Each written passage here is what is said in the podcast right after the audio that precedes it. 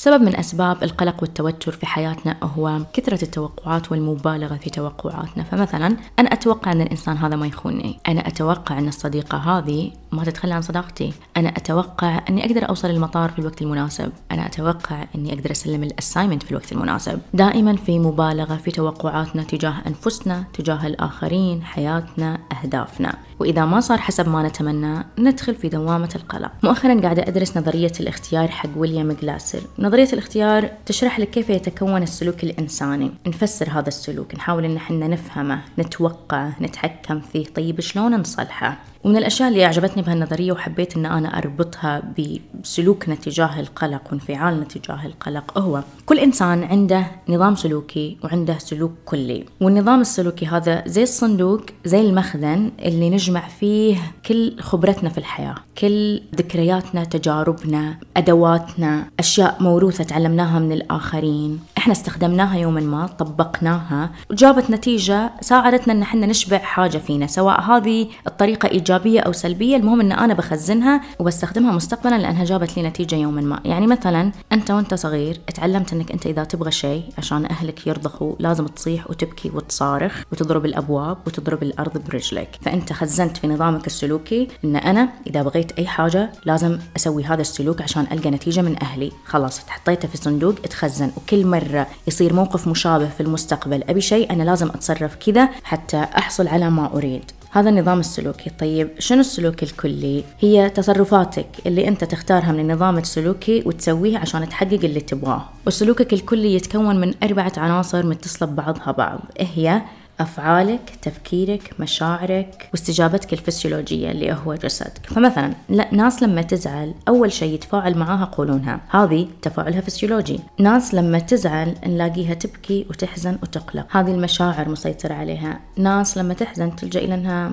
تحلل، تفكر، تكتب، تلجأ لصديق، تمشي، تتحرك، هذه الأفعال مسيطرة عليها. فكل شخص استجابته مختلفة، وأنت دورك أنك تقول هذا عقلاني ولا غير عقلاني، هل هذا فعال أو غير فعال، مع ملاحظة مفهوم الفعال والغير فعال يختلف من شخص للثاني. يعني مثلا شخص مدخن هو إذا حس بقلق خلاص يبغى يضرب له سيجارة، أنت بتقول له هذا صحي هذا غير صحي ولا يسمع لك، لأنه هو بالنسبة له أنا ما راح يهدي بالي، ما راح يخدر مشاعري إلا السيجارة، فبيروح يدخن. فما حد ينظر للموضوع على أنه إيجابي أو سلبي، صح أو خطأ، إلا أنت نفسك. هل هذا السلوك يحقق لي النتيجة اللي أنا أبغاها؟ إذا هو سلوك إيجابي، سلوك فعال، أوكي، سواء اتفق الجميع على أنه أوكي ولا مو أوكي، هو بالنسبة لي أوكي. وهل هذا السلوك ما يحقق لي النتيجة اللي أنا أبغاها؟ معناته سلوك غير فعال. ومن باب المشاركة الشخصية، بما أني أحب أشارككم تجاربي الشخصية، أنا كنت ولفترة طويلة طريقة استجابتي هي مشاعرية، أحب أبكي وأحزن ودخل أدخل نفسي في دوامة من الحزن ومن القلق والتفكير، لدرجة أن الشيء هذا أثر حتى على جسدي وطلع لي على شكل أمراض مثل أمراض الجهاز الهضمي والقولون وإلى آخره. بس الحمد لله أن احنا كل يوم نتعلم، كل يوم نزداد وعيا،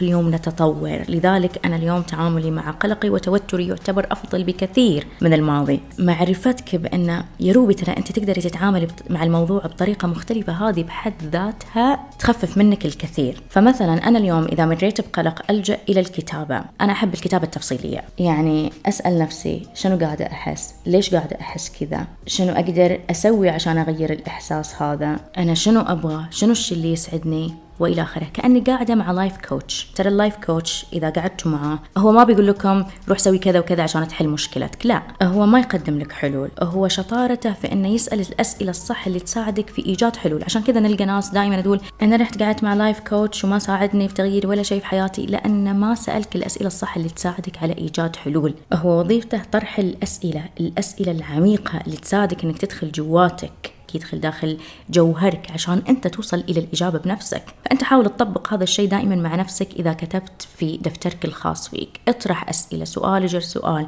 وتلاقي كذا لمبات تشغل في مخك كأنك قاعد تتعرف على نفسك من أول وجديد. وأهم سؤال بالنسبة لي، أنت إيش تبغى؟ أنت إيش الشيء اللي يسعدك؟ أنت إيش الشيء اللي بيرجع لك توازنك مرة ثانية، بيفكك من هالاختلال اللي أنت عايش فيه؟ هذا أهم سؤال يا جماعة، وإذا وصلت له أرجوك لا تكابر وطبقه.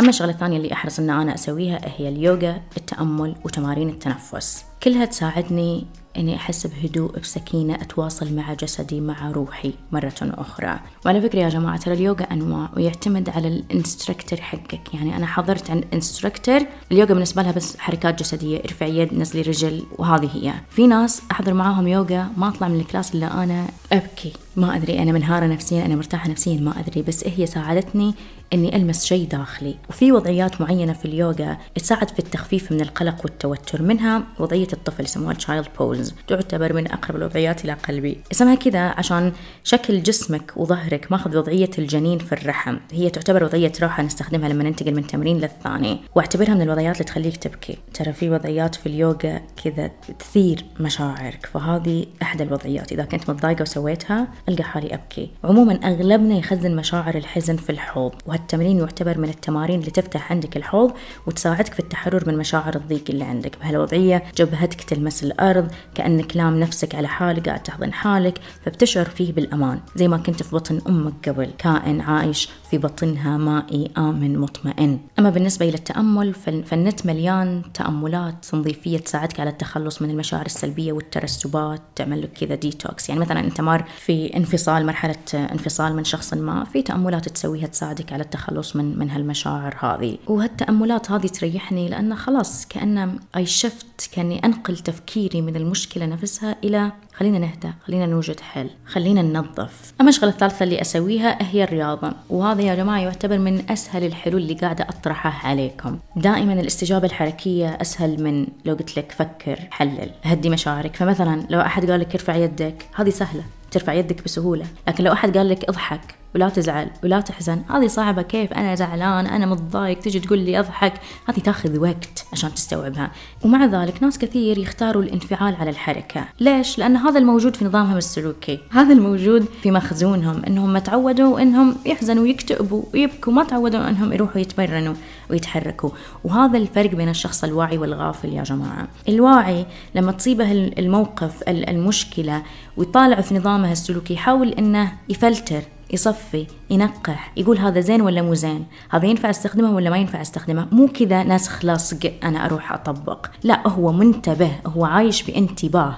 أما الشخص الغافل لا، أنا شنو موجود، يلا نزل، أنا تعودت أن أنا أعصب، يلا خلينا نعصب، تعودت أن أنا أحزن، خلينا نحزن. فهنا يجي دورنا أن احنا نكون أكثر وعياً، أكثر انتباهاً إلى شنو موجود في نظامنا السلوكي، ونحسن من اختيارنا. عموماً نرجع إلى موضوع الرياضة وأهمية الحركة يا جماعة. واحدة منكم قبل فترة دخلت علي إنستغرام قالت لي روبي خففي من ذكر الرياضة لأن كأن فيديوهاتك بدأت تتكرر، وأنا عن نفسي ما أقدر ما أقدر أتخلى عن ذكر الرياضة في جميع فيديوهاتي. أول شيء لأنه صار لي ست سنين أنا أمارس الرياضة، فهذا يعتبر جزء مني، من حياتي، من شخصية روبي. ثانياً أنا هنا دوري أحفز الآخرين أنهم يتمرنوا. يعني حتى ديننا الإسلام يحفزنا بطريقة مباشرة وغير مباشرة على الحركة. فمثلاً من باب الذكر قصة سيدتنا مريم عليها السلام لما كانت تولد وهي قاعدة تحت جذع النخلة، وهي في وقت حزنها وضعفها وخوفها وما حد معاها، قال لها رب العالمين من باب التخفيف عليها وهزي إليك بجذع النخلة.